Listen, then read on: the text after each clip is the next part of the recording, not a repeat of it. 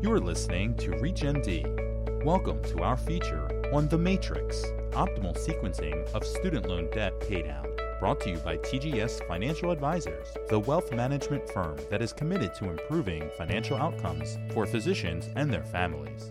Here is your host, Dr. Jennifer Caudle. Today, we're going to talk about how young doctors can use financial best practices to significantly enhance their lifetime accumulation of wealth. Joining me today is Jim Hemphill. Jim has been a certified financial planner professional since 1982, and he received his certified investment management analyst designation after studying at the Wharton School of Business. He is co founder of TGS Financial Advisors, and he also serves the firm as managing director and chief investment strategist. Jim is a graduate of Swarthmore College and he specializes in complex wealth transfer and retirement transition strategies. Jim, welcome to the program. Thanks very much. Great to meet you. So let's set the table. Young physicians are coming out of school. They're starting practice with, on average, $185,000 in debt. How can we help these young physicians? It's a great question. Uh, before I answer directly, let me just provide a little bit of context. So, um, talking to older physicians, my own personal doctor, for example, from the 1960s, with the passage of Medicare through the 1980s, late 80s, maybe early 90s, um, the financial winds were at physicians' backs. Incomes were going up across the board. Uh, it was really a good time economically for the medical profession. And since then, it's, become more challenging. Uh, reimbursements uh, are, are, are, down. There, and so you no longer have that excess income that allows you to recover from a financial mistake. So, the two things I would tell young physicians as a result of that is um, first of all, you don't have time to make a mistake, and you also don't have time to wait before you start a, an intentional savings program. Uh, and the second thing is um, that you want to be as efficient and you want to really optimize your savings and debt paydown strategy in order to get the most bang for every buck that you put away. That makes a lot of sense. So, what is matrix driven decision making? So, MATRIX is an acronym uh, that we created to help doctors to understand the principle of directing every savings or debt paydown dollar to the place where it will have the most impact. MATRIX stands for maximize after tax risk adjusted return. So, X is the return because the return is variable between different kinds of opportunities. And we put that in context with just looking at the balance sheet and calling the balance sheet the opportunity set. Because we want, what we want the uh, physicians to do is to think about all of their different balance sheet characteristics as competing for uh, those scarce savings dollars. Well, I guess a question that many might ask, myself included, is you know, don't we do that already? So, so the matrix principle is about being very, very intentional, and the reality is that, that most of us don't do that. And unfortunately, physicians in particular don't do that. Um, the physicians are, above anything else, very busy. Uh, they are very focused on medicine. And they, so what we tend to see is a little bit of everything. We tend to see, for example, um, I heard an interesting investment idea around the water cooler. Um, and so I'm going to put a few dollars into that. And I have a mortgage, and I think maybe I'll prepay the mortgage a little bit. And then I want to put a few dollars toward the student loans. Um, so I'm going to do a little bit of this, a little bit of that, and it really isn't systematic at all. What does a matrix plan look like? So, with a matrix plan, we start with the balance sheet, which we rename the opportunity set, and then we take that information and we present it graphically.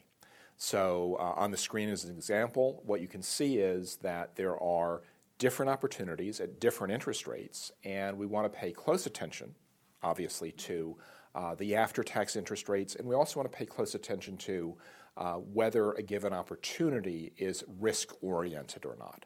So, just to give an example, you might get 5.8% or 6.8% risk free paying down a student loan.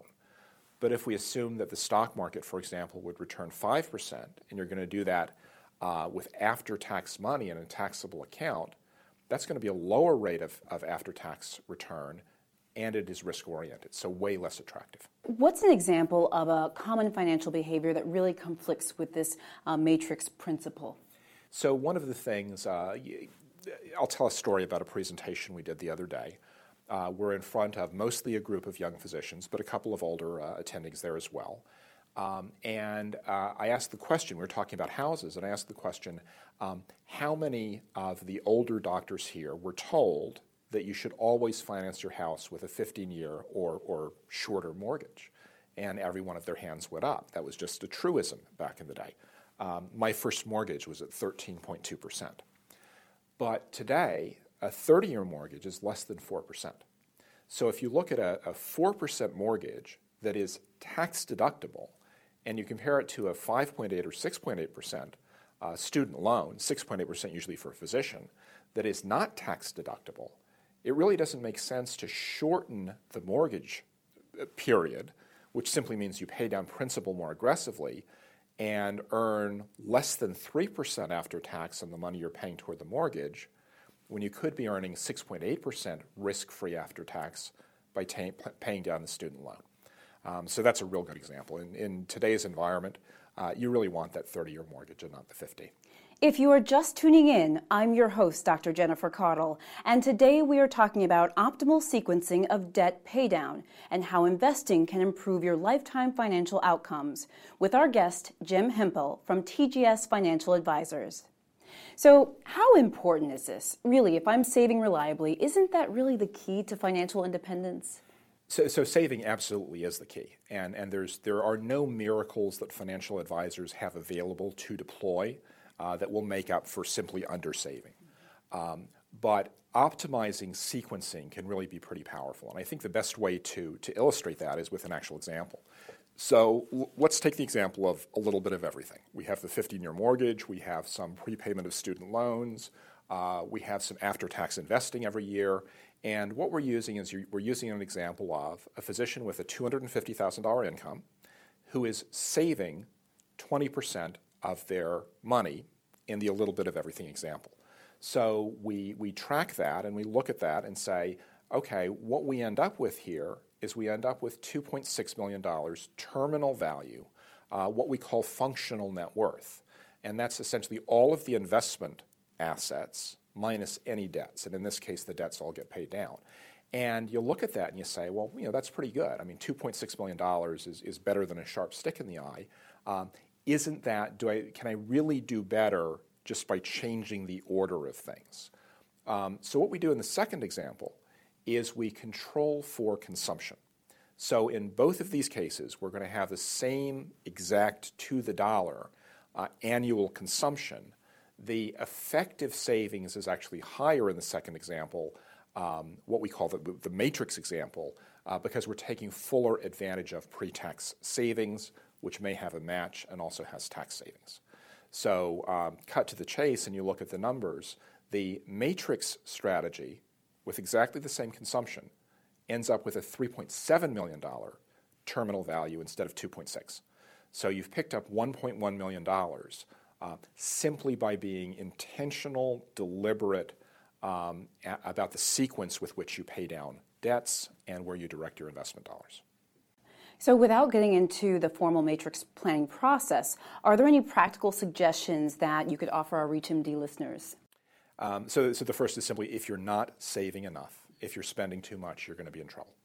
And uh, there, there is sometimes the sense that, well, I am behind compared to my peers in terms of consumption, so I'll put the savings off until the future, and just the economics of that, because of the time value of money, doesn't work. So the first thing is save enough. Uh, the second thing is prioritize pre tax savings, your 403b, your 401k. Um, and then beyond that, uh, make sure that you're following optimal practice in terms of the sequencing of what you're doing. Um, once you have that conceptually in place, uh, what we find works much, much better is making it automatic. So, pretty much any of us today can take earned income um, and have a portion of it directed to each of several different accounts. Um, so, the first thing you do is your pre tax, you maximize your 401k, maximize your 403b. But if you're doing after tax savings, which you certainly hope you're going to do, um, direct all of your savings dollars to one specific account that you use for no other purpose, and then have payments come out of that account automatically every month, directed to and prioritized to your highest return after tax opportunity and just have it all happen automatically before you even see the dollars. And that works really, really well. So, are there any last words that you have for our listeners? So, what I would say is today's physicians uh, really face unique challenges. They're starting later, uh, they have more debt, it is a more difficult economic environment. So, starting earlier is really very, very powerful, and following best practice, what we call matrix principles, uh, is, is really an enormous advantage, something to take advantage of. Jim, thank you so much for being here and sharing your perspective with our ReachMD listeners. Thank you. It's been a pleasure. You've been listening to ReachMD. The preceding program was brought to you by TGS Financial Advisors, the wealth management firm that is committed to improving the lifetime financial outcomes for physicians and their families. If you have missed any part of this discussion and to find others in the series, visit reachmd.com/money. Thank you. Where can you turn for objective advice about all aspects of your finances? To Triage MD a financial advisory service dedicated to the economic challenges of physicians at any stage of their careers. Triage MD advisors are fee only, never receive a penny of commissions from the sale of financial products, and are focused entirely on you. The goal is to give you the peace of mind that comes from confidence in your financial decisions and knowing that you're on track towards financial independence. For young physicians, Triage MD features Fast Start, a flat fee, three year program designed to optimize student loan repayment, maximize the impact of every savings dollar, implement evidence based investment practices, secure the right kinds of insurance, and even help you buy a new home. Visit Triage MD to learn more about making the most of your lifetime financial trajectory. Find your path to walk away wealth at triagemd.com. That's triagemd.com.